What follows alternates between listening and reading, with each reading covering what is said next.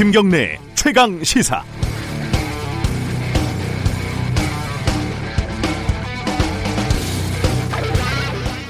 요즘도 대학생들이 농활이라는 걸 가나요? 제가 이 보기에는 굉장히 어, 차갑고 도시적인 외모를 가지고 있지만은 대학 때는 농활이라는 거를 참 자주 갔었습니다. 보통 여름에 가잖아요. 근데 저는 봄 농활도 가고 겨울 농활도 갔었습니다. 봄 농활 갔을 때 얘기인데요. 어, 르신들 모내기를 도왔고 어, 저와 한 동기가 어, 모판을 나르는 일을 맡았습니다. 저는 보기와는 다르게 농사일이라고는 해본 적이 없는 사람인데 그 티를 안 내려고 참 열심히 땀을 뻘뻘 흘리면서 뛰어다녔습니다. 근데 반면에 같이 일하는 동기는 어릴 때부터 농사를 지었던 이른바 베테랑이었습니다. 저는 숨을 헐떡거리면서 뛰어다니는데 근데 이놈은 어, 빈둥빈둥 놀다, 놀더라는 거죠. 그래서 제가 야 너는 왜 이렇게 일을 열심히 안 하냐 그랬더니 저를 이렇게 빤히 쳐다보고 옆에 앉혀놓고 이렇게 설명을 하더라고요. 경래야 일이라는 거는 바쁜 척 왔다 갔다 한다고 되는 게 아니다. 오히려 다른 일하는 분한테 방해가 된다. 너도 쓸데없이 힘을 빼는 거고 필요할 때 제때제때 딱딱 필요한 일을 하는 게 그게 일을 잘하는 거다. 어, 대통령이 G20에 참석해서 7개 공식회의 중에 4개에 불참했다. 그래서 대통령이 행방불명이 된 것이다. 자유한국당 민경욱 대변인하고 조선일보가 연일 청와대를 공격을 하고 있습니다. 여러 매체에서 팩트 체크를 했는데요. 다른 정상들도 선택적으로 회의에 참석하고 양자 정상회담 일정을 잡다 보면 공식 회의랑 겹치기도 하고 뭐 그렇다고 합니다. 민 대변인과 조선일보 여러분들 일이라는 게 그렇습니다. 그저 카메라 앞에서 왔다 갔다 하고 바쁜 척 회의에 다 참석한다고 일이 되는 게 아닙니다. 필요한 회의에 참석하는 거고 회의 말고 더 필요한 정상회담이 있으면 그걸 하는 거고 또 필요하지 않으면 쉬기도 하는 겁니다. 청와대를 감시하고 비판하는 거 좋습니다. 언론이 할 일이죠. 그런데 여러분들도 좀 주변을 살펴보고 팩트도 좀 따져보고 필요한 게 아니면 맞는 얘기가 아니면 자꾸 일하는 척 기사, 논평 이런 걸 막 써대지는 말기 바랍니다. 차라리 좀 쉬는 게 남들 일에 방해하지 않는 거일 수도 있습니다. 7월 11일 목요일 김경래 최강 시사 시작합니다.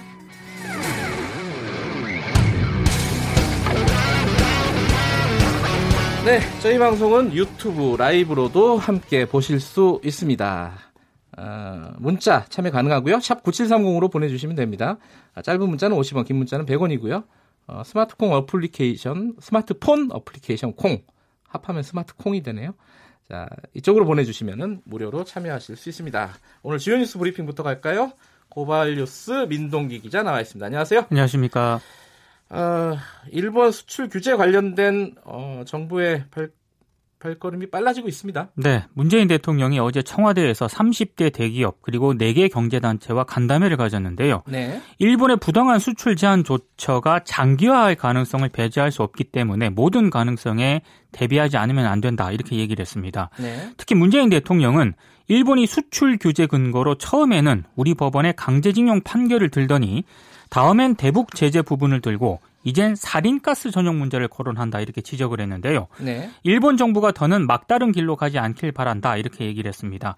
기업들은 독일, 러시아 등으로 수입처 다변화 등을 언급을 했고 그리고 부품 소재 국산화를 위한 정부의 연구개발 지원과 규제 개혁 등을 요청을 했습니다. 네. 이게 일본에서는 계속 이 자기들이 수출 규제한 거를 정당화하는 논리를 펴는데 이게 좀 말이 안 되는 게 많아요. 특히 일본 후지 TV가요. 네. 어제 지난 4년간 무기로 전용 가능한 전략 물자 밀 수출이 한국에서 156차례나 적발됐다 이렇게 보도를 했는데 네. 후지 TV가 다룬 자료는 조원진 우리공화당 의원이 지난 5월 산업통상자원부로부터 제출받은 그 자료와 똑같은 겁니다. 네. 조선일보가 지난 5월에도 이미 기사화한 그런 내용인데요. 네. 근데 일본의 자충수다 이런 비판이 나오고 있습니다. 왜 그렇죠? 우리 정부가 연례 보고서를 통해서 전략물자 무허가 수출 적발 조처 현황을 매년 투명하게 공개를 하고 있거든요. 네. 그리고 이걸 국회에다가도 어, 상세 내역을 수시로 제출을 하고 있습니다. 이건 네. 미국도 마찬가지인데요. 근데 오히려 일본 같은 경우에는 일부 적발 사례만 선별을 해서 공개를 할 뿐 전체 불법 수출 건수 등은 공개를 하지 않고 있습니다. 네. 그러니까 우리 정부가 투명하다는 걸 오히려 역설적으로 보여주고 있다는 그런 얘기입니다. 네. 어, 잠깐만 이 유튜브 라이브 지금 되고 있는 거 맞습니까? 어, 되고 있어요. 예. 저의 도시적인 외모를 보여드려야 되는데 안 보일까봐 걱정이 돼서. 오프닝 때 깜짝 놀랐습니다. 자, 윤석열 어, 검찰총장 후보자 아, 관련된 뭐 정치권 공방도 계속되고 있죠.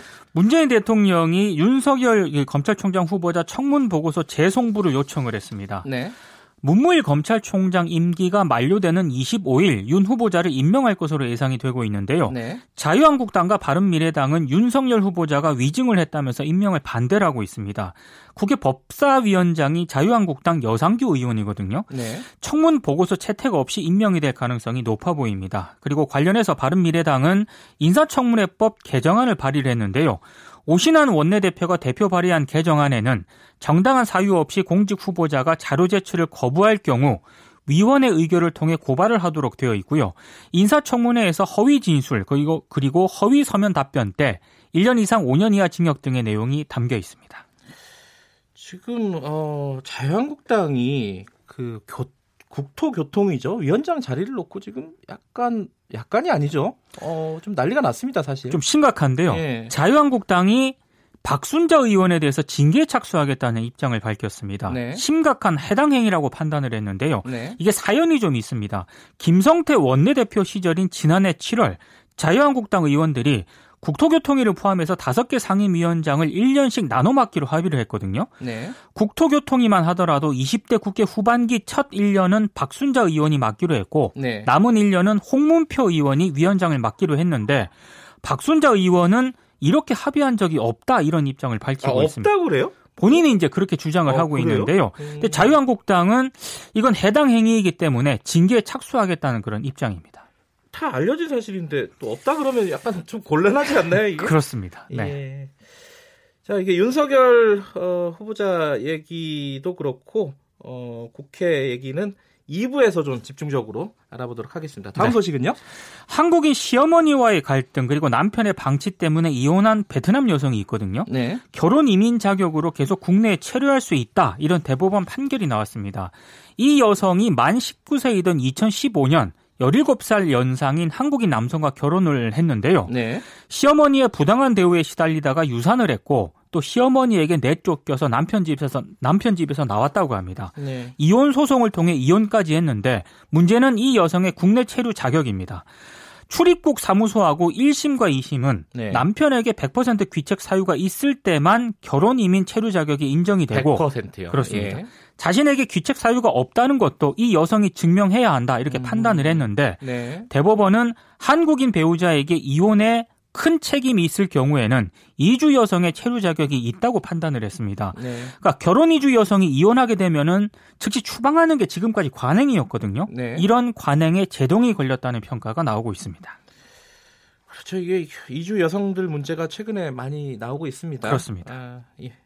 자, 다음 아 이거 이 소식은 좀 어제 하루 종일 화제가 됐는데 좀 약간 끔찍한 소식입니다. 자, 좀 알려주시죠. 강주현 씨가 중강간 혐의로 지난 9일 오후 자택에서 긴급 체포가 됐습니다. 배우 배우 말하는 거죠? 그렇습니다. 네. 자신의 촬영을 돕는 스태프 여성 2명과 자신의 자택에서 술을 마신 뒤에 자고 있던 방에 들어가서 성폭행, 성추행한 혐의를 받고 있는데요. 네. 이 강주한 씨가 경기 광주 경찰서에서 1차 조사를 받았고 네. 이후에 이제 분당 경찰서 유치장에 입감이 됐습니다. 어제 3시간에 걸쳐서 2차 조사를 받았는데요. 네. 술을 마신 것까지는 기억이 나는데 그 이후는 전혀 기억이 없다 이렇게 진술을 하고 있다고 합니다. 네. 경찰이 이르면 오늘 오전 배우 강지현 씨에 대한 구속영장 신청 여부를 결정할 예정입니다. 수사 기법 중에 수그 최면 요법 있지 않습니까? 네네. 그걸 가끔 쓴다 그러던데 아. 써보면 어떨까? 어, 라는 생각도 언뜻 들었습니다. 네. 자, 어, MBN 프로그램이죠. 나는 자연이다. 꽤 유명한 프로그램인데 그렇습니다. 여기에 좀 무리를 빚었네요. 미성년자 성추행 혐의로 유죄 판결을 받았던 인물을 방송에 출연시킨 사실이 좀 뒤늦게 알려졌습니다. 네. 문제의 방송은 지난 2월에 이제 방송이 됐다고 하는데요. 피해자 부모 있지 않습니까? 네. 피해자 부모가 해당 방송을 뒤늦게 보고 이걸 제작진에게 항의를 했습니다. 그래서 아하. 지난 8일 예. MBN 측에 다시 보기 삭제를 요청을 했고 9일에 이제 해당 방송분을 삭제를 했다고 하는데요. 으흠. 출연자 검증을 보다 철저히 해야 한다 이런 목소리가 커지고 있습니다. 왜냐하면 이게 최근 일반인이 출연한 프로그램이 점점 늘고 있거든요. 예. 그래서 뭐 학교 폭력과 같은 과거 행위가 계속 도마에 오르는 일이 계속 잦아지고 있는데 MBN 쪽에서도 출연진 섭외에 심혈을 기울이겠다 이런 입장을 밝혔습니다. 항상 좀 이게 검증이 쉽지는 않을 거예요. 그렇습니다. 쉽지는 않는데 결과에 대해서는 또 책임을 져야죠. 그렇습니다. 자, 주연뉴스 브리핑 고발 뉴스 민동기 기자였습니다. 김경래 최강 시사 듣고 계신 지금 시각은 7시 35분입니다.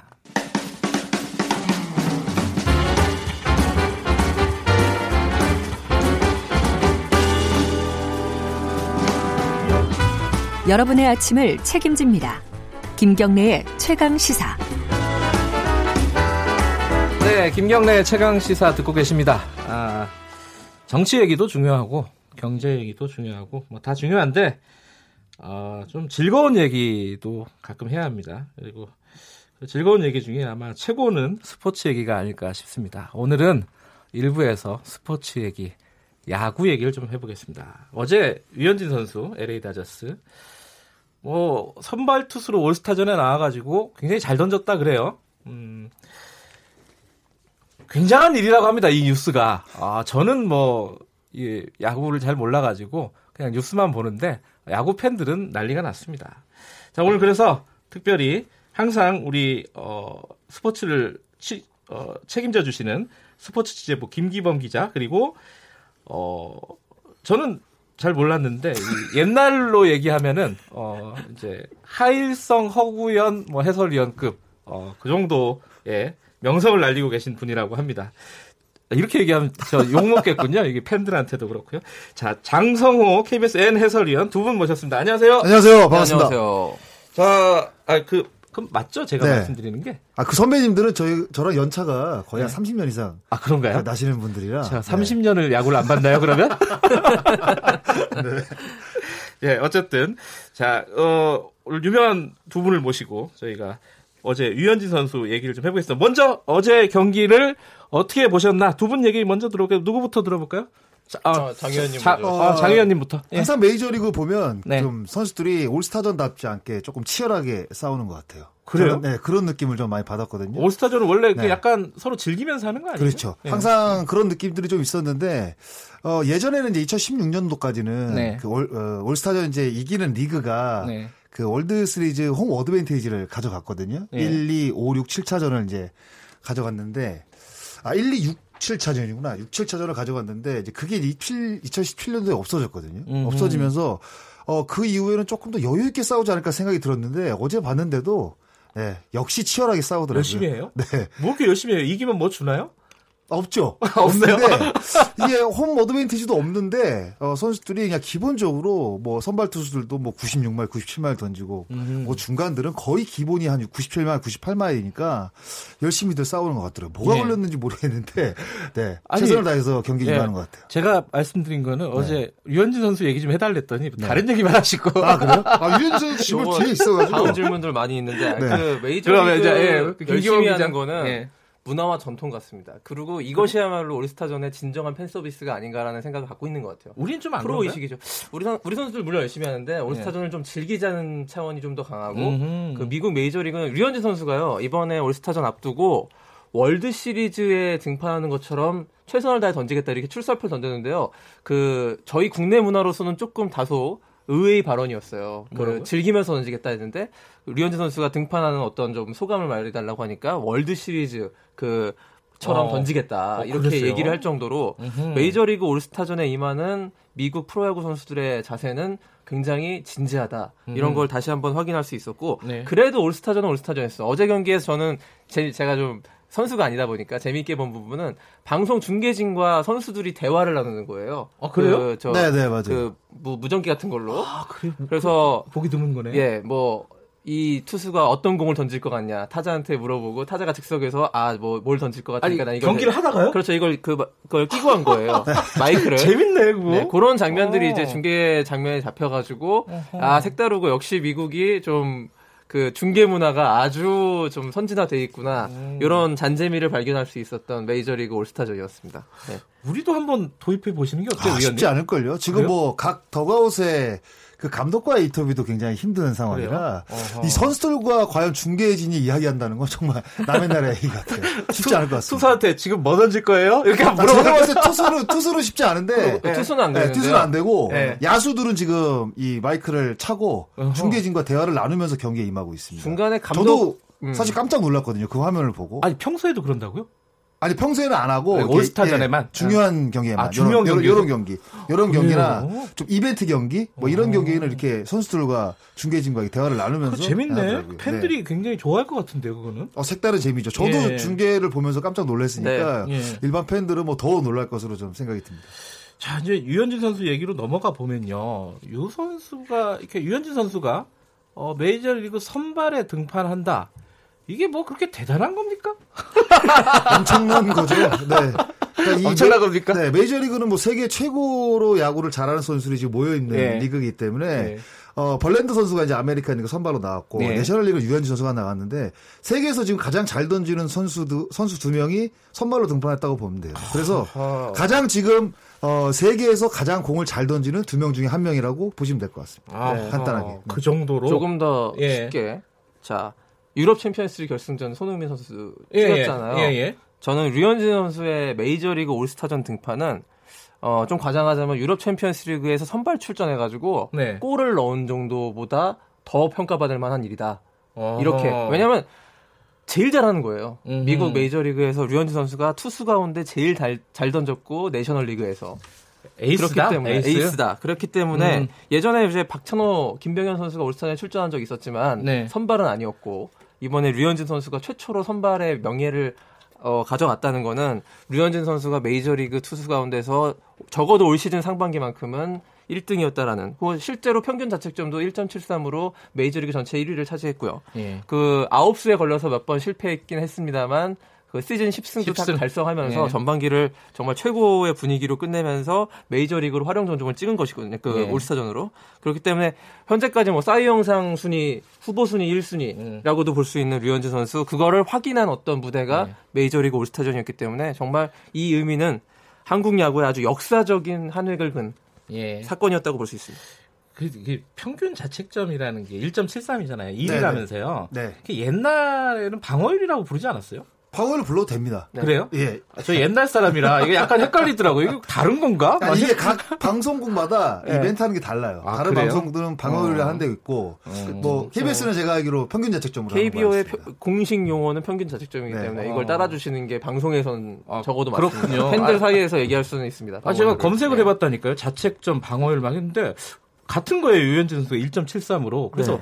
어떻게 같을 수가 있지? 막 이거 막 헷갈렸는데 아 같은 말이구나. 똑같은 예. 겁니다. 오늘 자, 자세한 가르침을 좀 자, 어 선발로 등판한 것 자체도 영광이고 대단한 뉴스다. 그런데 내용도 좋았다면서요? 네. 자, 내용을 좀 정리해 주시죠. 어, 1이닝을 소화했는데 공을 12개를 던졌고요. 네. 어, 선두 타자 스프링어 선수에게 안타를 맞았지만 그 위에 나온 어, 세 명의 타자를 모두 범타로 처리하면서 네. 특히 이 트라우스 선수와의 대결 음. 어, 이 트라우트 선수가 유현진 선수에게 안타가 없는데 네. 이번 올스타전에서도 안타를 뽑아내지 못했고 그러니까 2번 타자였던 르메이휴 선수도 올 시즌 지금 아메리칸 리그 타격왕 지금 아하. 타격 1위를 질주를 하고 있는데 예. 이 선수도 잡아냈고 그리고 클레브랜드 어, 산타나 선수도 또 범타로 잡아내면서 1이닝을 1안타 무실점 음. 공 12개 간, 정말 간단하게 유현진답게 어, 마무리를 했습니다. 깔끔하게 네, 정말 깔끔하게 끝냈어요. 예. 네. 보통 류현진 선수가 이닝 마무리 깔끔하게 하는 그런 방식이었죠. 예. 네, 근데 여기 딱 들어오면서 이제 한한 이닝만 1이닝만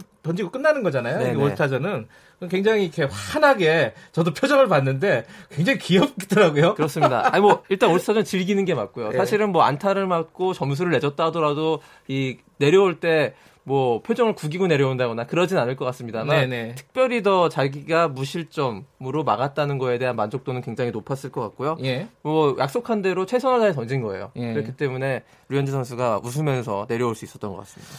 예전에 그 아시아로 좀 넓히면은 어, 선발 투수로 올스타전에 출전한 선수가 노모 선수가 있었다면서요? 네, 노모 선수 있었고요. 노모 선수는 잘 던졌어요 그때? 그 당시에 네. 1995년인데 네. 아이고 오래된 얘기네요. 물어보실 줄 알고 조사했습니다. 네, 저 2이닝 무실점인데 그때는요. 아 이게 좀 아쉬운 게요. 류현진 선수도 1이닝만 던지고 아, 내려가는 게좀 너무 짧아서 저는 네. 아쉬운 감이 있었고 네. 노모는 당시에 무슨 이유인지는 모르겠지만 1995년 올스타에 그 토네이도 피칭으로 유명했던 노모가 네. 22이닝 무실점으로 던져가지고 네. 살짝 좀 배 아픈 결과가 그러네요. 나왔습니다. 요새 일본 얘기 나오면 다들 민감하셔가지고 민감하시죠. 아, 그 당시에는 엔트리 그 투수 엔트리가 조금 제가 적었던 거로 기억을 하고 네.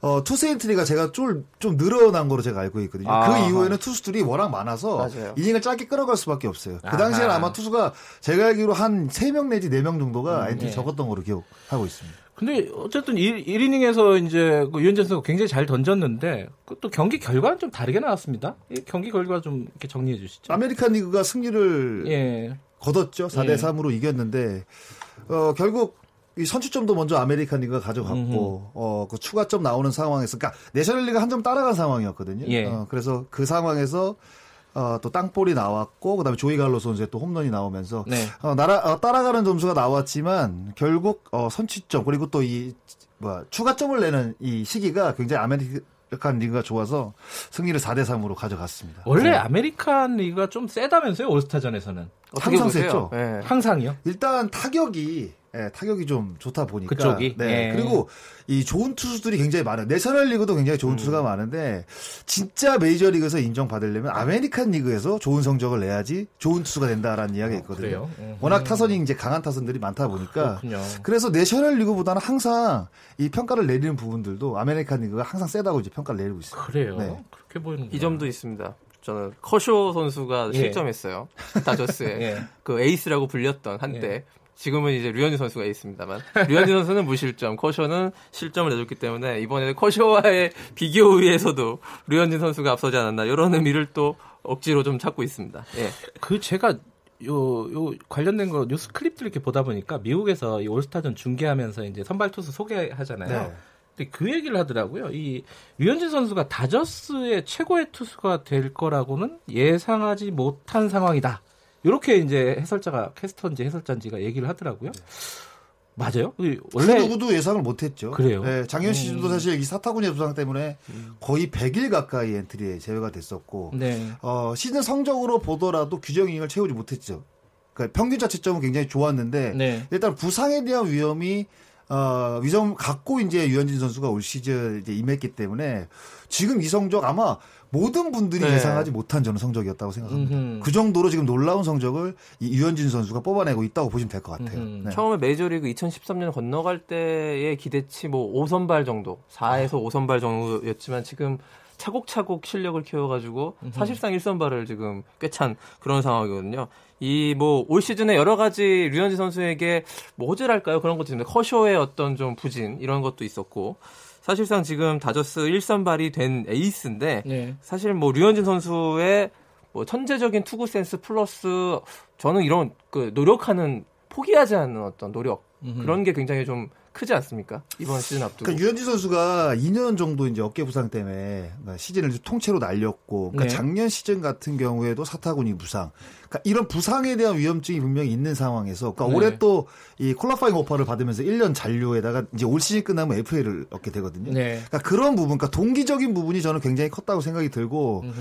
일단 작년, 그러니까 재작년 시즌 마치고 또 이 결혼을 했잖아요. 네. 결혼을 하면서 확실히 이 성적이 조금 어, 상승된 그런 것도 아, 분명히 그래요? 있는 것 같아요. 결혼이 맞는 선수군요. 결혼하고 잘 안 되는 선수들도 좀 있지 않습니까? 유현진 선수는 결혼하고 나서 그러니까 모든 선수들에게 어, 마찬가지지만 예. 어떤 책임감이라는 게 조금 더 생긴 것 같아요. 그런 음. 부분들이 자연스럽게 저는 음. 이 성적으로 나오는 것 같습니다.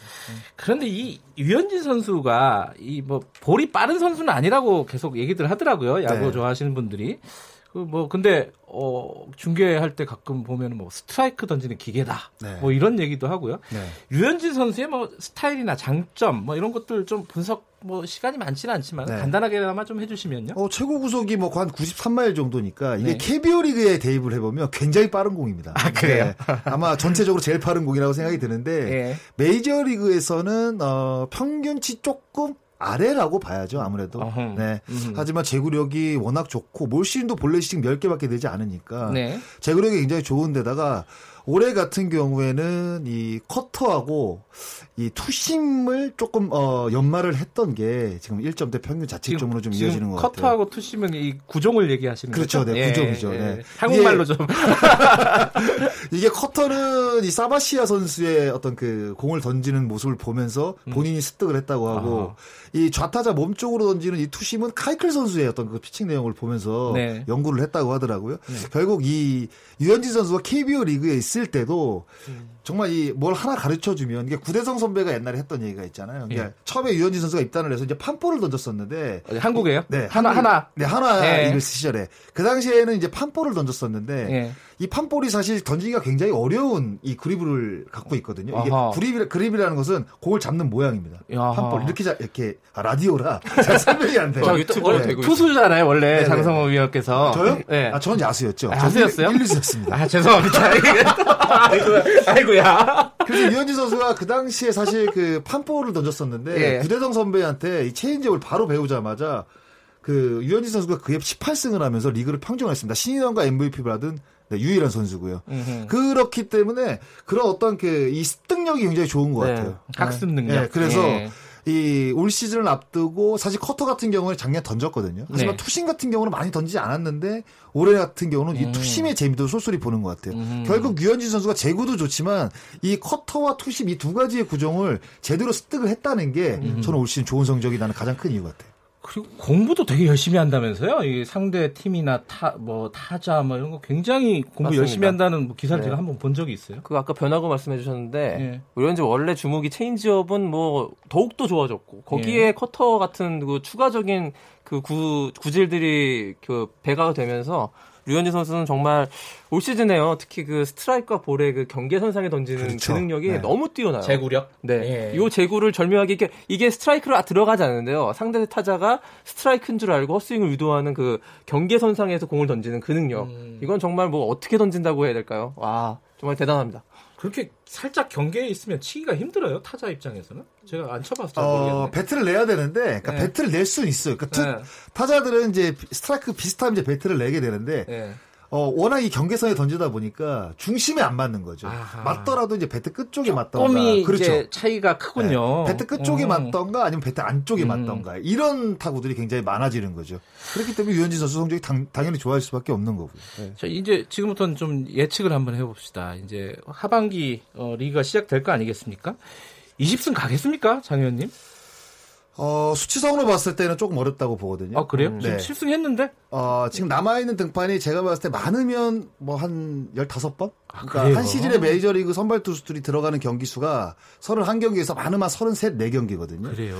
거기서 지금 한 7월, 7할에서 8할 정도를 올려야 되는데 아하. 이게 사실 선발 투수가 잘 던져도 득점 지원을 받지 못하면 승리수가 되지 않는 부분이라 네. 아무리 잘 던져도 제가 봤을 때는 타선의 지원을 얼마만큼 받느냐의 문제인데 그리고 이 전반기 페이스가 워낙 좋았기 때문에 지금은 체력적으로 조금 이제 힘에 음. 부치는 상황이 분명히 올 거란 말이에요. 음. 그 부분을 이제 류현진 선수가 어떻게 견기, 견디느냐가 중요한데 제가 봤을 때는 오히려 이 다저스가 지금 2년 연속 월드시리즈 지금 고배를 음. 마셨기 때문에 네. 조금 더 저는 후반기에는 체력 관리를 해서 오히려 아하. 20승보다는 그 월드 시리즈에 초점을 맞추는 게 예. 예, 저는 더 오히려 나은 네, 아, 월드 시리즈 나가는 것도 저도 뭐, 동의하고요. 네, 네. 20승은 사실상 그 9수에 걸렸던 그 몇 번의 기회가 날아가면서 사실 아하. 20승 달성까지 좀 어려웠다고 보고 예. 현실적인 목표는 오히려 개인적으로는 박찬호 선수의 18승 기록을 한번 좀 동률을 달성하거나 넘, 넘어보는 그 정도로 조금 목표 박찬호 선수가 몇 승이라고요? 그 최다승 기록이 18승입니다. 18승. 아. 그 기록을 한번 도전해 보는 것이 류현진 선수에게 또 의미 있는 것이고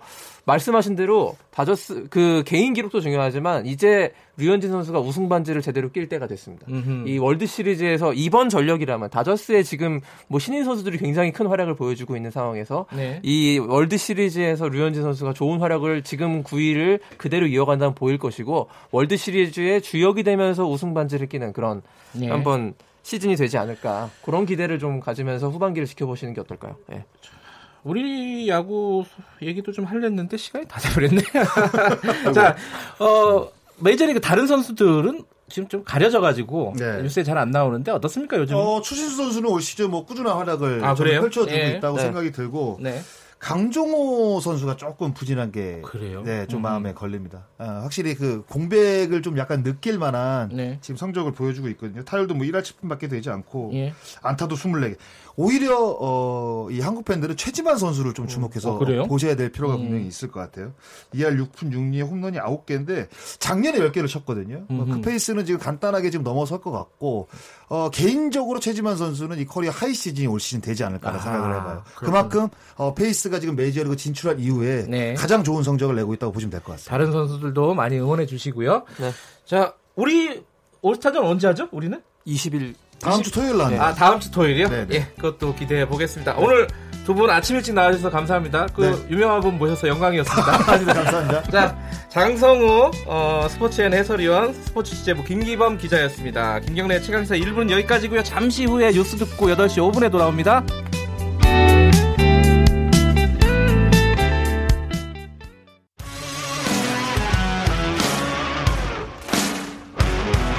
탐사보도 전문 기자 김경래 최강 시사.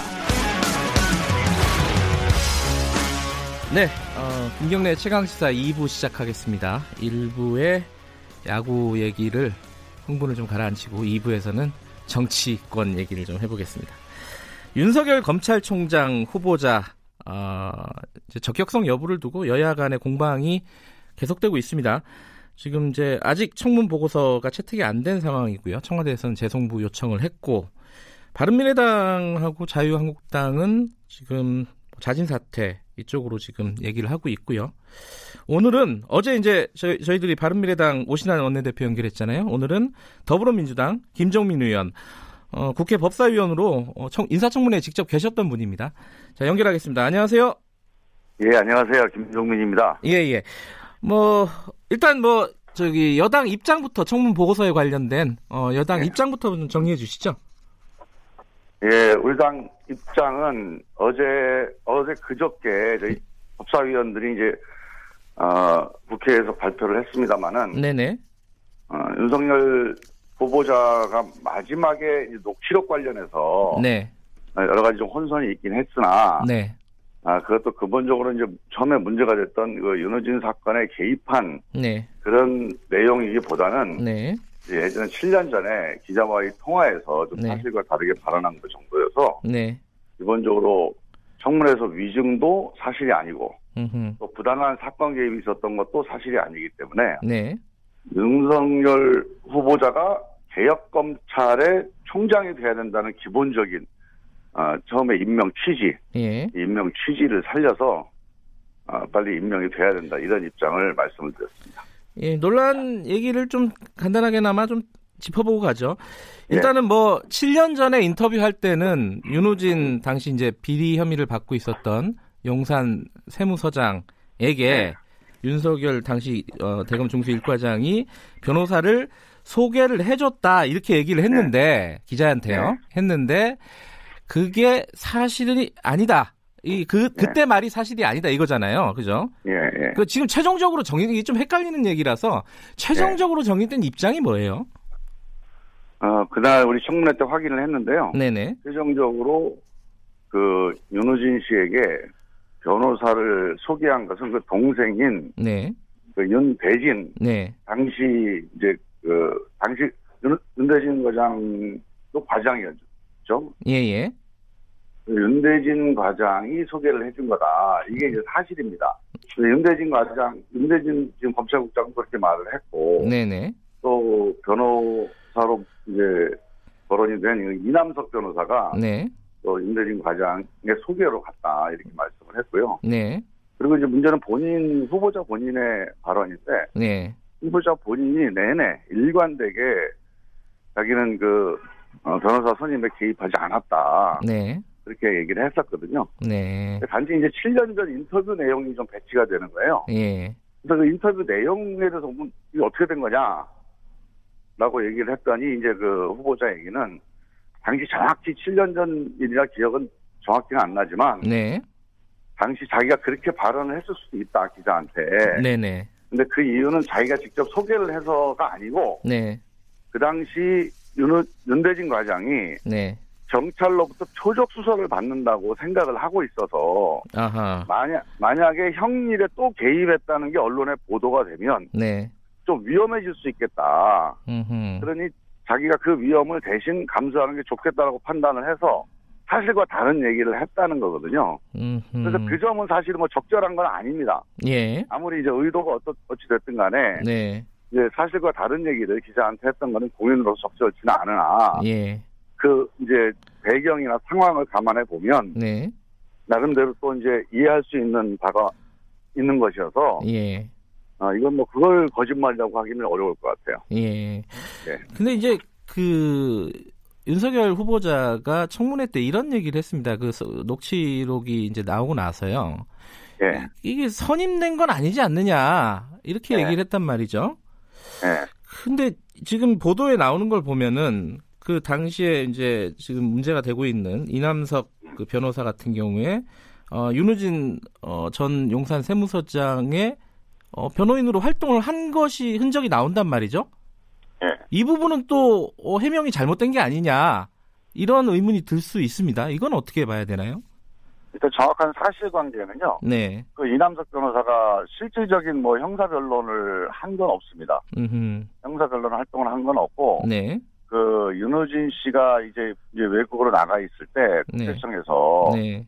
윤호진 씨한테 뭔가 서류를 송달을 할 수가 없잖아요. 네. 그러니까 이제 그 대리인으로 등록을 이제 했던 건데 네. 그러니까 이게 이제 본격적인 변론 활동이라기보다는 네. 아주 이제 일시적인 그 대리 활동에서 형사 법률적인 어떤 개입을 한 적은 없어요. 네.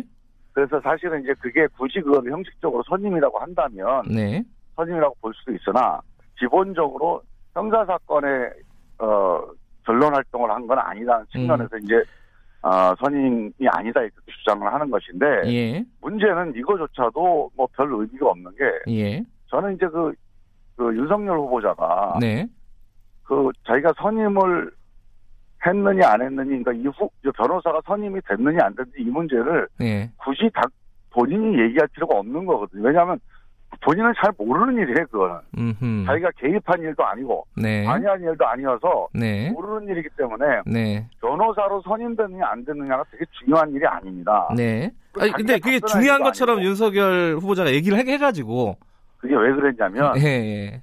자기 녹취록이 옛날 게 나오니까, 네. 자기가 개입했다라고 하는 이제 증거로 그게 채택이 된 거 아닙니까, 현장에서? 음, 네네. 그러다 보니까 자기는 개입하지 않았는데 만약에 예, 예. 만약에 저런 얘기가 나왔다면 예. 저거는 뭐 단순 소개 정도지 뭐 변호인 선임까지 개입한 건 아니다 정도로 예. 이제 이거를 해명을 하려다가 보니까 알겠습니다. 예, 꼬인 거죠. 사실. 스텝이 좀 꼬였다. 예. 네. 그런데요, 이제 여기서 한 두 가지 정도의 의문이 드는데 하나는 네. 애초에 처음부터 그러니까 말 이게 결론적으로 보면 기자한테 그게 선의가 됐든 어떤 의도가 됐든 거짓말은 했다. 이거잖아요. 네. 네. 그러면 그걸 그냥 솔직하게 다 얘기하고 당시에 네. 이런저런 사정이 있었고 나는 개입하지 않았다 사건에는 네. 뭐 이렇게 그냥 솔직하게 오픈을 하는 게 낫지 않았겠느냐 결과적으로 보면은 이런 얘기들도 있습니다. 예. 예. 맞습니다. 아, 거, 거기엔 동의를 하시는군요. 예. 결과적으로 보면 그게 맞는 말씀이고요. 예. 근데 이제 이 상황이 어떤 상황이었냐면 제가 청문회 준비를 했기 때문에 이 상황이 좀 이해가 되는 게, 예, 예.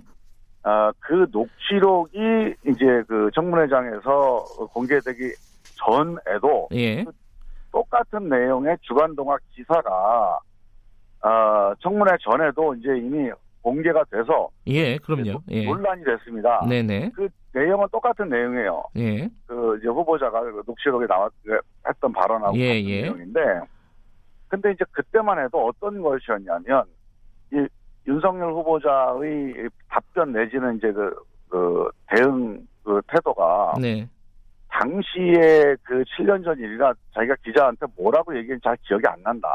음흠. 하지만 그 당시에 기자들의 질문이 네. 잘못된 보도, 잘못된 정보에 의해서 기자들의 질문이 있었다. 즉, 네. 어, 윤석열 씨가 개입한 거 아니냐 이런 문자 메시지가 있다. 네. 이렇게 시작이 된 거거든요, 전화가. 예. 예. 근데 그거 자체가 또 사실이 아니었어요. 예. 그래서 이제 이, 이 후보자 입장에서는 예. 그 당시에 보도 자체가 뭔가 문제가 있었던 보도였기 때문에 예. 그 보도를 가지고 그 사실로 전제해서 어떤 해명을 한다는 게 아. 별로 이제 중요하진 않았던 거죠. 아니 근데 상식 상식적으로는요. 그 네. 문자가 사실이 아니라면은 어, 그런 문자는 알지도 못하고 사실이 아니다 이렇게 시작해야 되는 거 아니에요? 대답이? 그런데 이제 그 이번 청문회 과정에서 그게 밝혀진 거예요. 어허. 증인이 나왔지 않습니까? 예. 그, 그 팀장이 예. 그 경찰의 당시 수사팀장이 나왔어요. 네네. 근데 지금까지도 이번에 청문회 전까지도 윤석열이 소개했다는 문자가 경찰 수사 기록에 있다. 이렇게 우리한테도 음. 알려져 있었어요. 네. 이 문제를 어떻게 해명할 건가가 제일 관심사였거든요. 네네. 근데 알고 보니까 그 수사팀장 얘기를 들어보니 윤석열이라는 이름이 적시된 문자는 없었다는 거예요. 음흠. 그러니까 그때 언론에 보도가 나왔었는데 네네. 이번에도 언론 보도에 많이 나왔었습니다. 예. 청문회에서 이런 시비가 가려지기 전까지만 해도 예. 윤석열이 소개했다 이런 문자는 있었다 이렇게 나왔어요. 예. 근데 이번에 수사팀장 얘기를 들어보니 당시 수사 담당자한테 확인해 봤더니 윤석열이라는 이름은 나온 적이 없다. 단지 윤 과장 말씀 듣고 전화했다는 문자 정도가 있었다. 이렇게 얘기를 음. 하더라고요. 예. 그게 나중에 청문회에서 밝혀진 거예요. 네. 그러다 보니 이제 윤석열 그 후보자도 그 청문회 과정을 통해서 아 그게 사실이 아니었구나라고 네. 알게 되면서 자신 있게 자기가 소개 지장을 관여 안 했다는 거를 좀 강하게 얘기를 할 수 있었던 거죠. 어쨌든 뭐 과거에는 좀 자신이 없었다 이렇게 봐도 되는 건가요? 네, 사실관계를 정확하게 예. 모르는 상황에서 여러 가지 질문들이 쏟아져 예. 나왔던 상황이었죠. 알겠습니다. 그 부분은 좀 넘어가고요. 또한 네. 가지는 이제 금태섭 의원이요, 같은 당. 예. 네. 어, 금태섭 의원이 후배를 감싸려고 거짓말을 한 게 미담이냐 도대체 뭐 이런 취지의 글을 올렸습니다. 어, 네. 이건 어떻게 생각하세요? 저는 뭐 사실과 다른 얘기를 한 거를 두고 네. 뭐 옹호하거나 잘했다고 할 수는 없는 일이고요. 네. 그런데 저는 이제 금태섭 의원의 그 페이스북을 제가 읽어봤는데 네네. 저는 생각이 좀 다릅니다. 이게 예. 자칫 잘못하면 네. 검찰이라고 하는 센 조직에서 네. 자기 조직원도 서로 봐주려고 네. 감싼 거 아니냐. 뭐 그런 취지죠. 말하자면. 네. 예. 이런 시각으로 보는 것 같아요. 근데 예. 그거는 그거는 사실을 정확하게 보는 게 아닙니다. 그러니까 저는 좀 생각이 달라요. 예. 왜냐하면 지금 윤, 윤석열 윤대진이 아니고 그 네. 그 당시 13년도에 윤석열 윤대진은 그냥 검사입니다. 음흠. 검사이면서 네. 사실은 뭐 정권 실세도 아니고 검찰 내에서 또 중요한 또그뭐 실력자도 아니었어요. 예. 그 당시에 윤대진 검사가 자기 아니 그러니까 그 수사를 해서 검, 그 경기청장을 구속을 시켜서 네. 그것 때문에 만약에 보복 수사를 받는다, 표적 수사를 음, 받는다. 네. 그랬다면 약자입니다, 사실은. 예. 그래서 윤대진 검사가 만약에 언론에 야 자기 형 사건을 또 뒤를 봐준다 이런 식의 언론에 보도가 된다면 아마 윤 검사는 버티기가 어려울 수도 있겠다. 그러니까 윤대진 검사는요? 예, 그렇죠, 예. 윤대진 예. 검사. 그래서 윤석열 후보가 나서서 그 대진이가 한 게 아니고 내가 한 거다라고 나선 음. 거는 단순히 네. 기득권을 지키기 위해서 감싼 게 아니고 아하. 사실은 그 부당한 공격을 받고 있는 후배를 대신해서 네. 자기가 대신 돌을 맞겠다고 나선 거거든요. 예. 그래서 거짓말 내지는 사실과 다른 발언 자체는 공인으로서 적절치 는 않은 거예요. 네. 그러나 그 취지 자체가 예. 기득권을 감싸기 위해서 뭐 조폭 논리다 이런 식으로 보는 거는 음. 당시 상황을 좀 왜곡하는 거다. 좀 매도하는 거다. 그래서 저는 그 취지 자체는 나름대로 그 선의를 가지고 한 거다. 예. 그리고 윤대 윤석열 후보가 가지고 있는 캐릭터를 뭐 의협심이라든가 그런 캐릭터를 상당히 강하게 보여주는 음. 그런 사안이라고 판단을 하는 거죠. 근데 당시 객관적으로 보면요, 어, 네. 윤석열 후보자 같은 경우에는 대검 중수 일과장에서 어, 중앙지검 특수 일부장으로 지금 가는 그 과정이었고요. 윤대진 네. 검사 같은 경우도 대검 중수 이과장에서 중앙지검 특수 2부장으로 갔다고요. 그러니까 예. 이게 검찰에서 제일 잘 나가는 조직의 장들이었단 말입니다. 그럼 예. 검찰의 사실상 주요 요직을 차지하고 있는 실세라고 보는 것도 객관적으로는 맞는 거 아닌가요? 근데 이제 지금 지금 윤석열 윤대진에 비해서는 네. 검찰 내에서 뭐 상대적으로 보직이 좀 나았다는 거지.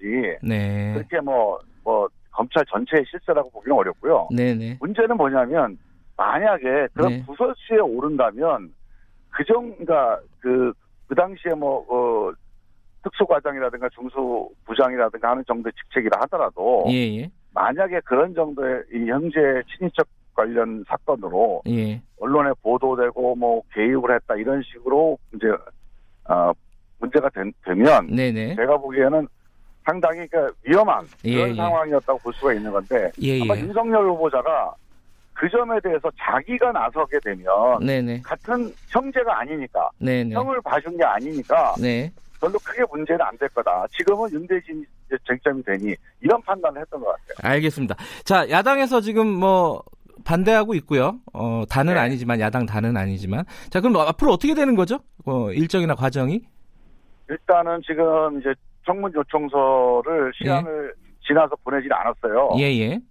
그래서 지금 청와대에서 다시 재송부 요청을 했거든요. 네네. 앞으로 한 10일 이내에 재송부 해달라고 보냈기 때문에 네. 어, 어, 한 20일 정도까지 네. 이제 국회에서 다시 법사위를 열어서 청문보고서 채택을 해야 됩니다. 네. 근데 아마 야당에서는 응하지 않을 것 같아요. 네. 사퇴를 하라고 주장을 하고 있, 잖아요 예. 그래서 일단 그 청문보고서 재정부 요청 기간은 좀 기다려 봐야 될 것 같고요. 예, 예. 우리 당에서는 계속 야당에 이제 협의를 해서 예. 아, 채택 요구를 좀 해야 될 것 같습니다. 알겠습니다. 만약에 그게 안 되면 결국 대통령께서 임명을 해야 되지 않을까 이렇게 판단하고 음, 있습니다. 알겠습니다. 오늘은 뭐 이 얘기만 해도 시간이 좀 넘치네요. 여기까지만 듣겠습니다. 예. 고맙습니다. 예, 예, 감사합니다. 더불어민주당 김종민 의원이었습니다.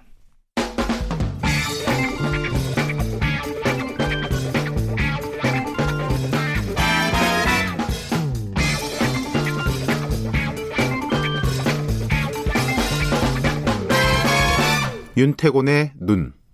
네, 윤태곤의 눈. 의자와 전략그룹 더모아의 윤태곤 정치 분석 실장 오늘도 나와 계십니다. 안녕하세요. 네, 안녕하세요.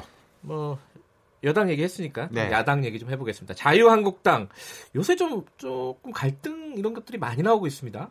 이게요. 네. 원래 분위기가 안 좋으면은 내부도 시끄러워요. 맞아, 맞아요. 사실 네. 지금 한국 당에서 나오는 갈등이 없었던 게 갑자기 생긴 건 아니고 잠재해 있던 게 쭉 올라오는 거거든요. 음흠, 음흠. 그간은 이게 지지율도 높고 하니까 좀 조용했는데 네. 지금은 당과 황교안 대표 지지율이 동시에 떨어지지 않습니까? 네. 그러니까 불거지고 있다고 보는 게 맞을 거예요. 예. 네. 그 구체적으로는 어떤 문제들이에요? 주로 지금? 자리 싸움으로 이제 불거지는데 네. 뭐 최근에 나온 이야기가 여의도 연구원 여의도 연구원. 예, 여의도 연구원은 예. 특히 이제 내년 총선에 이제 정책 개발, 전략, 여론조사 이런 걸 담당할 당 싱크탱크인데 여기 이제 원장 자리를 둘러싼 설왕설래가 있었죠. 지금 현재는 김세연 의원이죠. 맞습니다. 예. 비박계 소장파. 비박계. 예. 삼선 의원이지만은 40대. 예. 황교안 대표 취임 이후 인선한 인사 중에 거의 유일한 비박 소장파였거든요. 네. 최근에 이제 한국당에서 한성교 전 사무총장이 잦은 뭐 설화 끝에 사퇴했지 않습니까? 네. 그 이후에 부산에 이제 비박계 이진복 의원 이 이진복 의원은 김영삼 전 대통령 쪽에서 정치를 시작한 사람이에요. 음흠. 이 사람이 거론되다가 뭐 어쩌고 저쩌고 하더니 관료 출신의 울산 친박 박맹우 의원이 결국 사무총장이 됐거든요. 그렇죠. 네. 네. 이박 사무총장이 여의도 연구원장 교체 이야기를 꺼냈어요. 표면적인 이유는 김세현 의원이 최근에 국회 복지위원장이 됐는데 네. 그 둘다 한번 바쁘지 않냐. 예, 이런 논리. 이게 많이 이제 평소에 많이 나오는 얘기라서 지금. 어, 예. 어디 뭐 누구 내보냈대 이런 얘기 그렇죠. 많이 하는데. 예. 하지만 어쨌든, 예, 예. 비박계에서는 지금 당에서 보면 주요 요직 중에서 사무총장, 사무부총장, 대표 비서실장, 대변인, 여의도 연구원장 이런 한 다섯 개 중에서 네 개를 친박계가 차지했는데 네. 요 마지막 하나까지도 접수해가지고 뭐 공천을 좌지우지하려 하는 거 아니냐 음흠. 이런 반발이 있었고 그러니까 박 사무총장 측도 아니 그냥 생각해 본 거지 뭐 교체하자고 한 건 아니다 이렇게 물러섰어요. 예, 일단 그거는 수습은 된 건데. 네. 거기 말고 그러니까 여의도 연구원 말고 상임위원장 자리도 시끄러워요. 그렇죠. 그 비박계 황영철 의원이 내정됐던 국회 예결특위 위원장 네. 자리 놓고 갈등이 빚어졌다가 뭐 경선을 하니 많이 하다가 이제 황영철 의원이 보이콧을 하고 뭐 정치 네. 이런 식으로 하면 안 된다 강하게 음. 반발하고 친박계 김재원 의원이 가져갔단 말이죠. 네. 박맹우, 김재원 이런 분들의 공통점은 자 친박, 영남, 다선 음흠. 한 50대 후반에서 60대. 한국당이 요즘 이런 스펙을 가진 의원들한테 좀 좌우된다 이런 음. 이야기들이 많아요 내부에서도.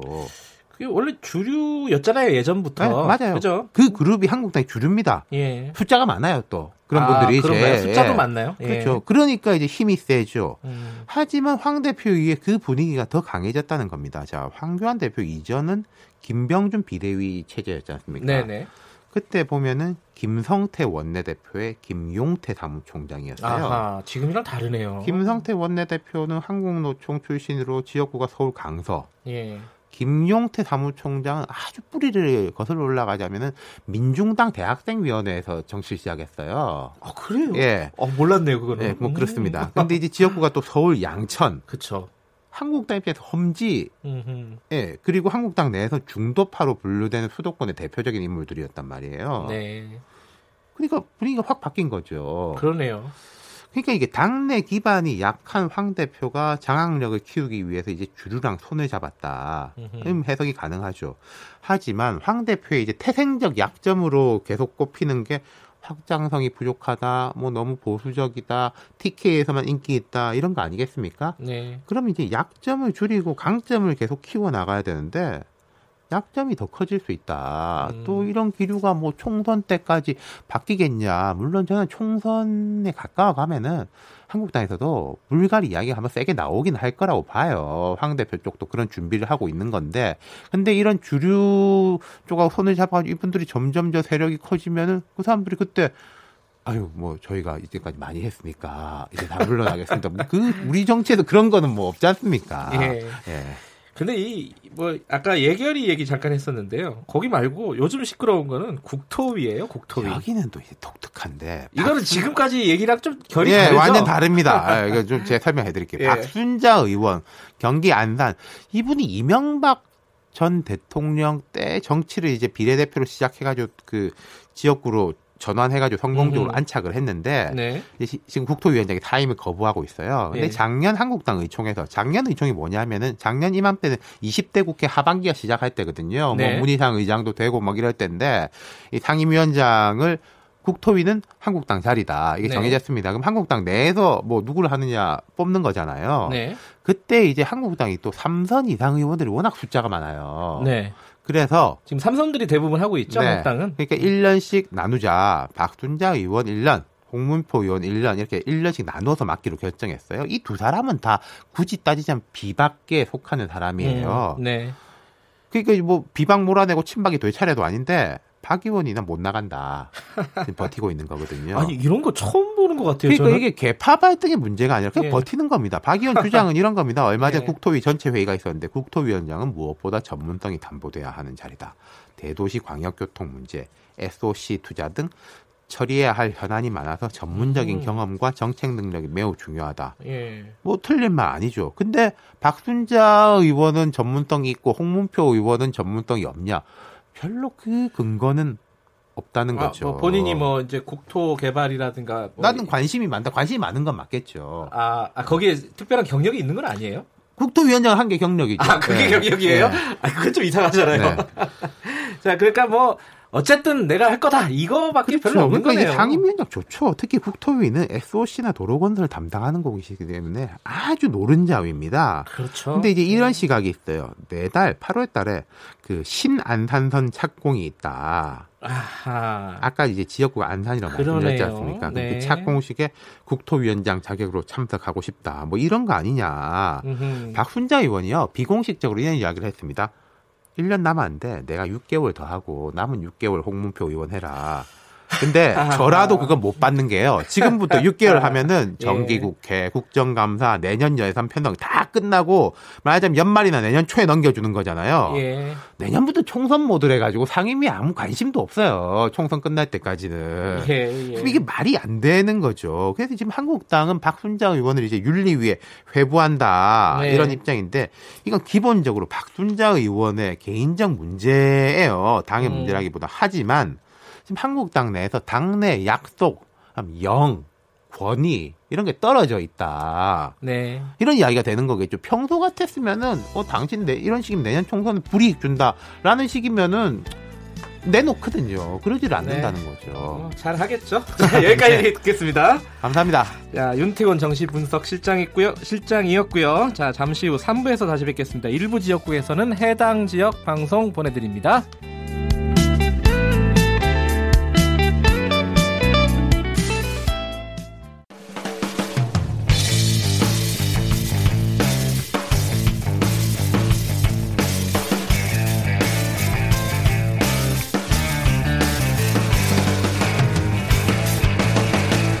김경래의 최강 시사.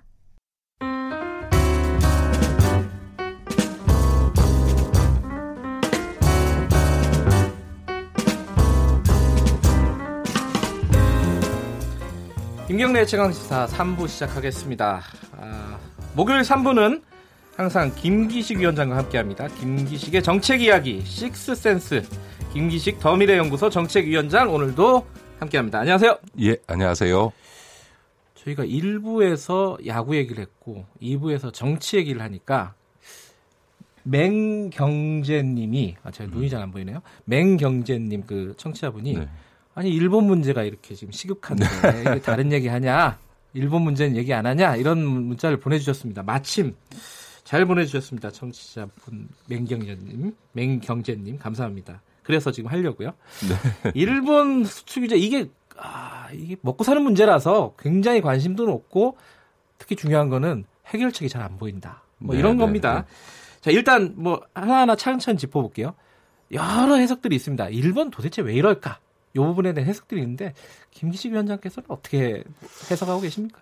한마디로 일본의 의도는 정치적인 거죠. 그러니까 미, 예, 네. 미중 간에도 지금 갈등이 있는데 그거는 이면에는 물론 이제 패권 싸움의 성격이 있지만 네. 어쨌든 기본적으로는 무역 갈등이거든요. 그러니까 네. 소위 서로 간의 경제적 이유 때문에 싸움이 난 건데 사실은 네. 일본의 이번 조치는 한일 간의 무슨 무역 갈등이나 경제적인 문제가 있어서가 아니고 저희 대법원에서 한 강제징용 판결을 놓고 두 가지인 거죠. 하나는 이제 아베 총리가 국내 정치적인 이유로 예. 일본 국내 정치적인 이유로 어 조금 그 한국에 대해서 반한 감정을 타고 이제 저희에 대해서 규제를 한 측면이 하나 있고 네.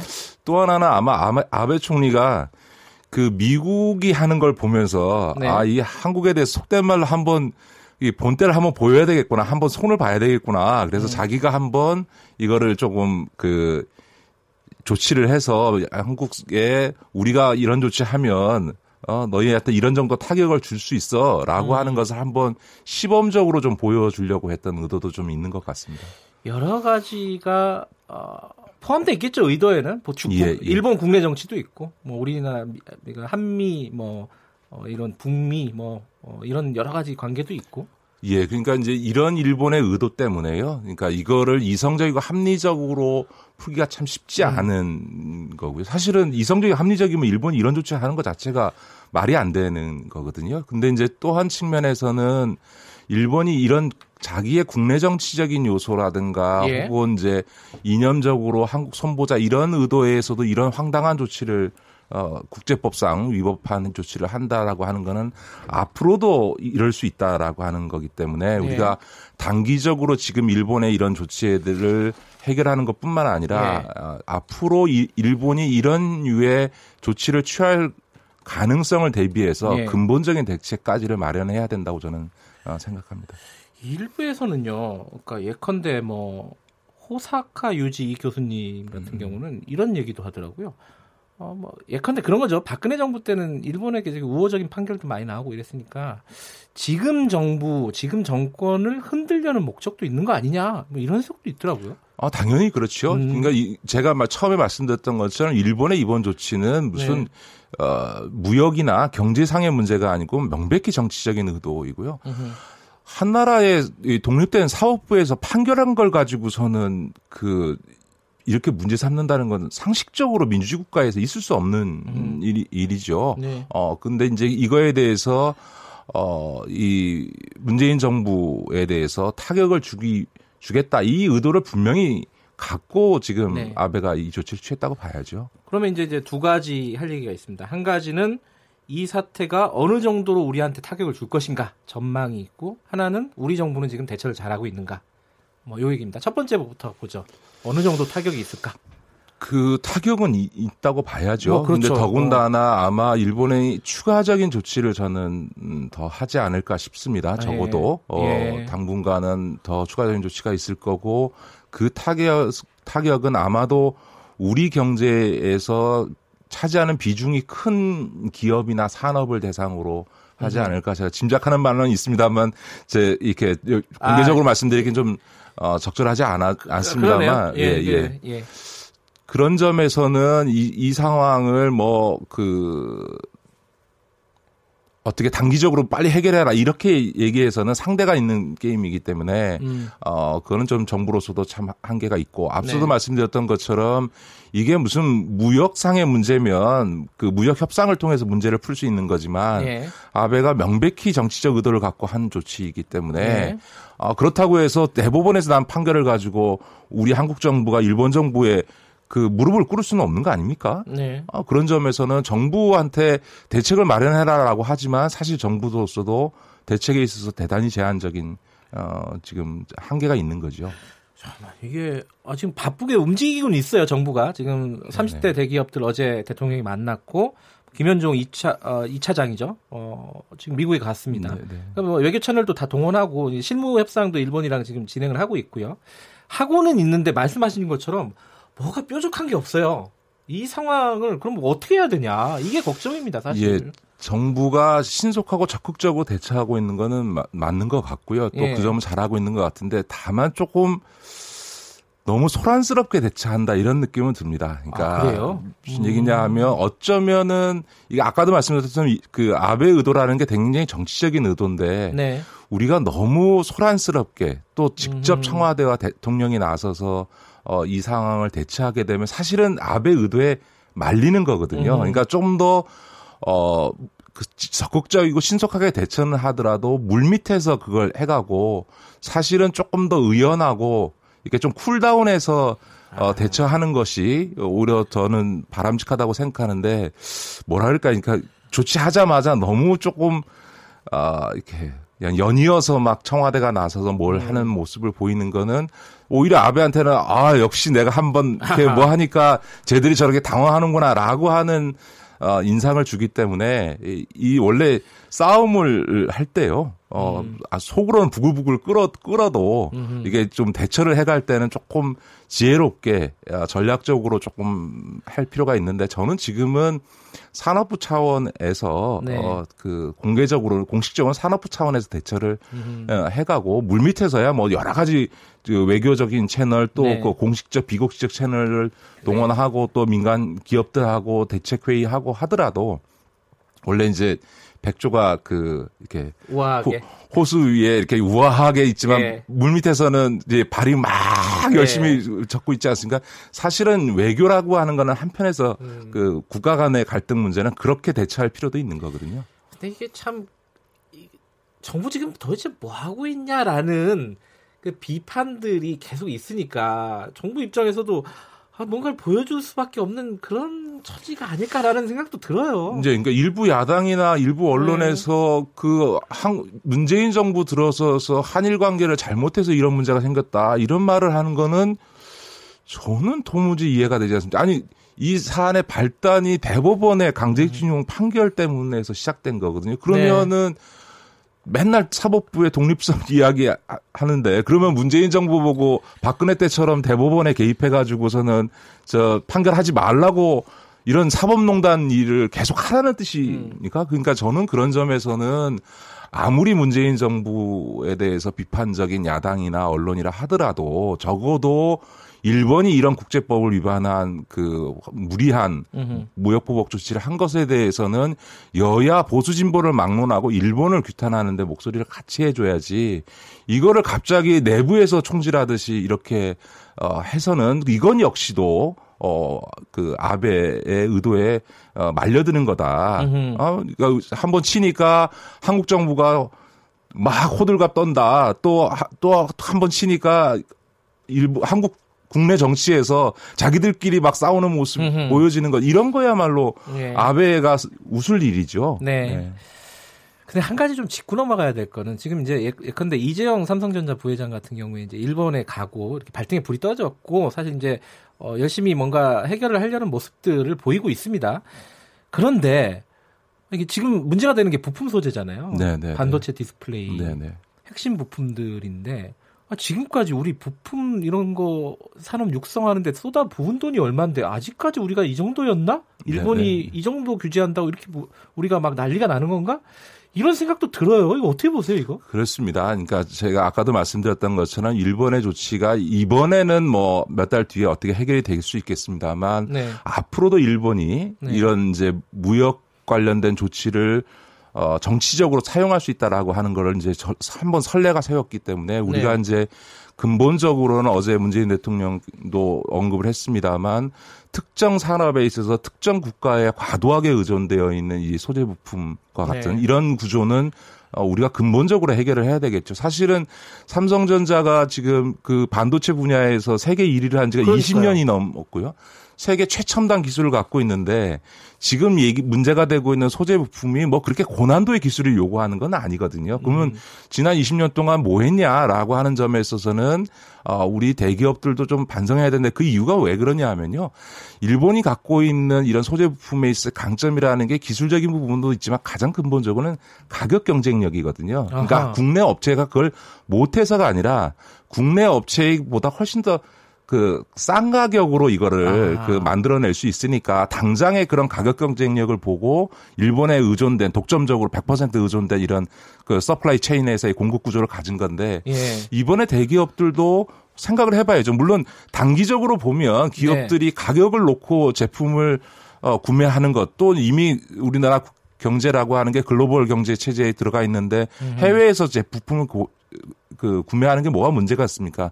그러나 이렇게 전략적인 품목에 있어서 100% 특정 국가의 특정 기업에 의존하는 것이 얼마나 위험한지를 이번에 깨닫지 않았습니까? 그런 점에서 보면 우리나라 대기업들도 단기적인 가격 경쟁력만 보지 말고 길게 보고 음흠. 최소한 한 20, 30% 정도는 어떤 상황에 대해서도 대체 가능할 수준에 있어서의 국, 국내 이 협력 업체를 육성하고 거래를 지속하 해줌으로써 견제 수단을 가져야죠. 안 그러면 이번에 해결돼도 또 몇 년 뒤에 일본이 또, 또, 또 그러면 어떡할 겁니까? 예. 네.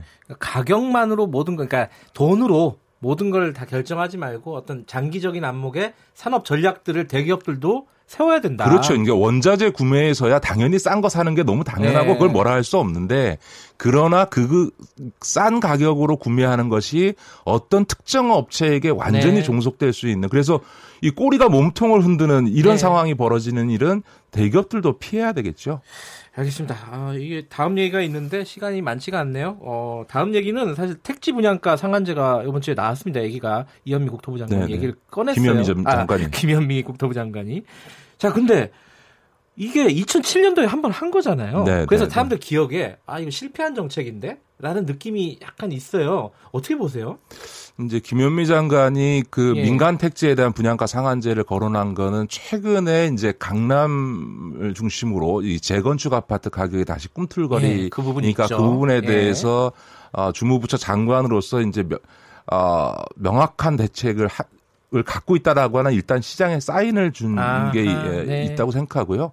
어, 아마 이제 이 제도가 만약에 실제로 시행된다면 네. 어, 아마 재건축 하는 데 있어서는 어, 상당한 제동 효과, 그러니까 재동, 재건축 지역에서의 아파트 가격 음. 상승에는 상당한 제동 효과가 있을 거라고 생각합니다. 이제 일각에서는 분양가 상한제 실시 이후에 과거에 네. 어, 공급 물량이 줄어서 오히려 어, 가격 예. 못 잡았다. 오히려 공급 물량 축소로 인한 여러 가지 문제를 낳았다. 이런 얘기를 합니다만 사실은 분양가 상한제의를 의 문제가 늘 논란이 되는 건 뭐냐 하다가 말고 하다가 말고 하, 는 아하. 거거든요. 그러니까 만약에 이거를 지속적으로 하게 된다면 예. 어, 사실은 그 아파트 어, 이 가격 상승, 주택 가격의 상승을 누르는 효과는 분명히 있다고 음. 봐야죠. 실제로 분양가 상한제를 하던 어 2014년 이전까지 아파트 가격 상승세하고 분양가 상한제가 폐지됐던 2014년 이후 아파트 가격의 상승세를 비교해 보면 네. 분양가 상한제 폐지 이후에 아파트 가격이 굉장히 급격하게 올랐거든요. 네. 그런 점에서 보면 결국은 이 분양가 상한제를 실시한다면 음흠. 그 성공 여부는 얼마나 이걸 일관되게 지속할 수 있느냐. 만약에 2, 3년 하다가 만약에 이거를 다시 또 어, 폐지하거나 후퇴해버리게 되면 효과는 없고 부작용만 커지게 되는 거겠죠. 그러니까 단기적으로 분양가 상한제 실시하면 아마 어, 재건축이라든가 아파트 어, 공급 물량에 있어서 일부 축소는 있겠습니다만 이게 지속된다고 하면 어차피 아파트를 지어야 되는 시행업자나 건설업자 입장에서는 공급을 어떻게 안 하겠습니까? 근데 2007년에 이제 노무현 정부 때 분양가 상한제를 실시해서 2014년에 폐지가 됐잖아요. 네네, 공식적으로 네네, 보면은. 네네. 그게 이제 박근혜 아 박근혜 정부 때네요. 그렇습니다. 네, 네. 이명박 정부 때도 이거 정책 기조를 유지를 했는데 네, 그때 네, 왜 네. 폐지했던 거예요? 기억이 안 나네. 그때 그 최경환 부총리 때 예. 기억하시겠습니다만 빚내서 집사라라고 아, 이른바 이제 그 DTI LTV 규제도 풀고 예, 예. 이 분양가 상한제도 폐지해서 소위 경제가 어려우니까 그 당시에 건설 예. 경기 부양 정책을 통해서 이 경기 활성화하겠다고 하면서 대대적으로 이 그 주택 관련된 규제를 풀었죠. 아하. 그 일환으로 이제 민, 그, 그 분양가 상한제도 폐지했고 그 결과가 어 문재인 정부 출범 초기까지 뭐 집값이 뭐 2, 3년 동안 음. 엄청나게 오르지 않았습니까? 그래서 어 17년에 문재인 정부가 출범할 때 어 집값을 잡아야 된다. 이게 제일 중요한 과제다. 이런 얘기들이 나오게 된 배경이 예. 바로 어, 박근혜 때 이뤄진 일 때문인 거죠. 사실 아까 그 우리가 수출 규제 관련해서도 그렇고 이제 대기업들이 어 핵심적인 부품 소재를 만들 수 있는 중소기업 육성해야 된다 네네. 이런 네, 네. 말씀도 그렇고 요번에 어 분양가 상한제도 그렇고 일관성 있고 장기적인 안목 이게 네네. 되게 네, 중요한 것 같아요, 그죠? 예, 경제에 있어서는 예측 네. 가능성이라는 게 굉장히 중요하고요. 그다음에 네. 리스크 위험 요소들을 관리하는 게 굉장히 중요하기 때문에 이제는 한국 경제도 이제 단기적인 관점이 아니고 중장기적인 관점에서 전략적으로 정책 기조를 선택하고 그걸 일관되게 밀고 가는 게 대기업에 있어서도 정부에게 있어서도 굉장히 필요한 자세다 저는 그렇게 생각합니다. 알겠습니다.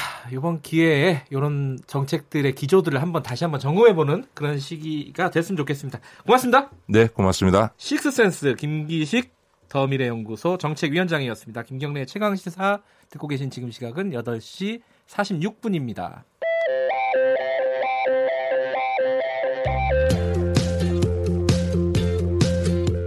오늘 하루 이슈의 중심 김경래의 최강시사 네, 지난 2017년이죠. 2년이 다 돼가는데요. 어, 서울랜드 그 좀 경사가 있는 주차장에서 거기에 주차된 차량이 미끄러져 내려오면서 그때 당시에 4살 난 아이가 숨지는 안타까운 사고가 있었습니다.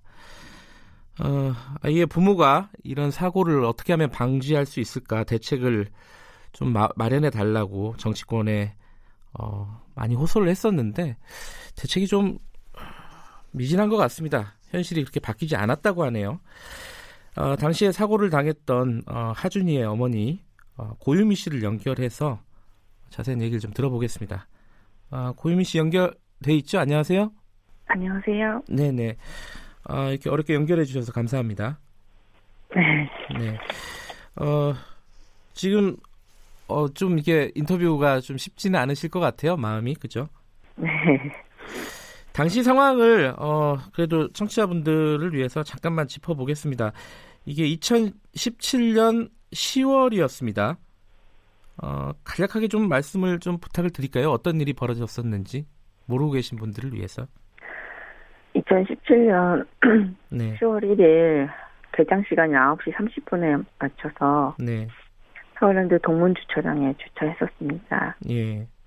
차가 없는 한적한 자리에 주차한 후 둘째는 카시트에 뒀고 임신 6개월이던 저는 큰아이 손을 잡고 트렁크에서 카메라를 꺼내던 남편을 지켜보고 있었습니다. 네. 그때 뒤에서 셋을 갑자기 가격을 했고 돌아보니 운전자가 없는 차량이었고 음흠. 나중에 열어보니 D 드라이브에 놓인 사이드 브레이크도 하지 않은 차량이었습니다. 음. 아들은 구급차로 이송됐지만 머리를 다쳐서 하늘나라에 갔습니다. 예, 어, 당시에 어, 이 차량을 주차했던 그 운전자 같은 경우에선 어떤 처벌을 받았나요? 예, 작년 여름에 금고 1년형 받았습니다. 아 그렇군요. 근데 그 뒤에 이제 어, 청와대 게시판에 이 관련된 어떤 장치를 어, 대책을 좀 마련해 달라 안전 대책을 이런 글을 올리셨습니다. 그 올리시게 된 거는 어, 또 다른 피해자를 보고 그렇게 올리셨다고 얘기를 들었어요. 맞나요? 네. 하준이를 보낼 봉안당을 찾았고 거기서 네. 혜인이를 만났습니다. 예. 흔한 질병도 아니고 비슷한 사고로 아이 둘이 그렇게 있는 걸 보니 뭔가 크게 잘못된 거라고 생각했어요. 하준이가 아. 떠날 때 네. 저는 할 수 있는 게 아무것도 없었습니다. 그래서 하준이와 약속했습니다. 같은 사고로 다른 친구를 보내지는 않겠다고. 음. 예, 그래서 국민청원으로 해서 14만 6천 명 모았었고, 네. 언론에도 많이 얘기하고, 네. 그다음에 매주 청와대에 편지도 쓰고 해서, 네. 네, 그 이후에 경사진 곳에 주차할 때 주의사항과 처벌에 대한 도로교통법 개정안이 통과되었습니다. 그리고 20만이 되진 않았지만 네. 국토부에서 개선 대책이 나왔었고요. 근데 이제 그게 법이 어 개정이 됐다고 말씀하셨는데 그 개정된 내용이 보니까 어 뭐 그 경사로 같은 경우에는 어, 고인목을 설치하고 어, 핸들을 가장자로 돌린다 이렇게 해서 운전자가 직접 어, 미끄럼 사고를 방지하게 한다 이런 내용이더라고요. 근데 그게 어떤 실효성이 없다 이런 얘기가 있더라고요. 이거는 왜 그런 거죠? 도로교통법 개정안은 네. 개인에게 한정돼 있는 부분이고요. 예.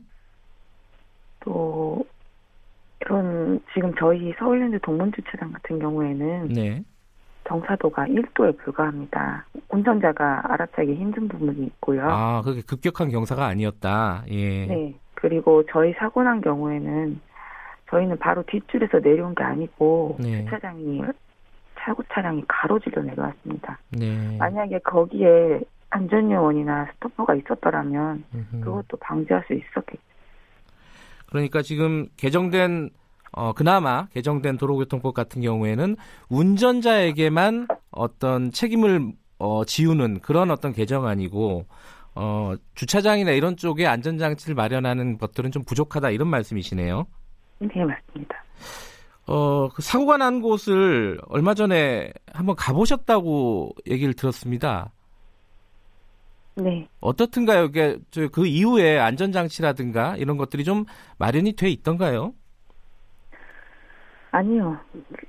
제가 1년이 넘어서 네. 겨우 용기를 내서 찾아간 서울랜드 동문주차장은 네.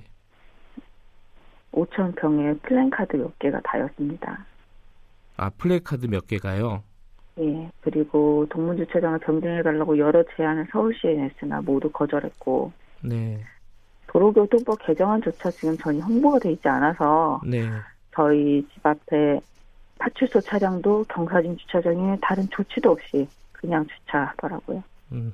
그리고 또 국토부의 대책안도 이행된 게 전혀 없습니다.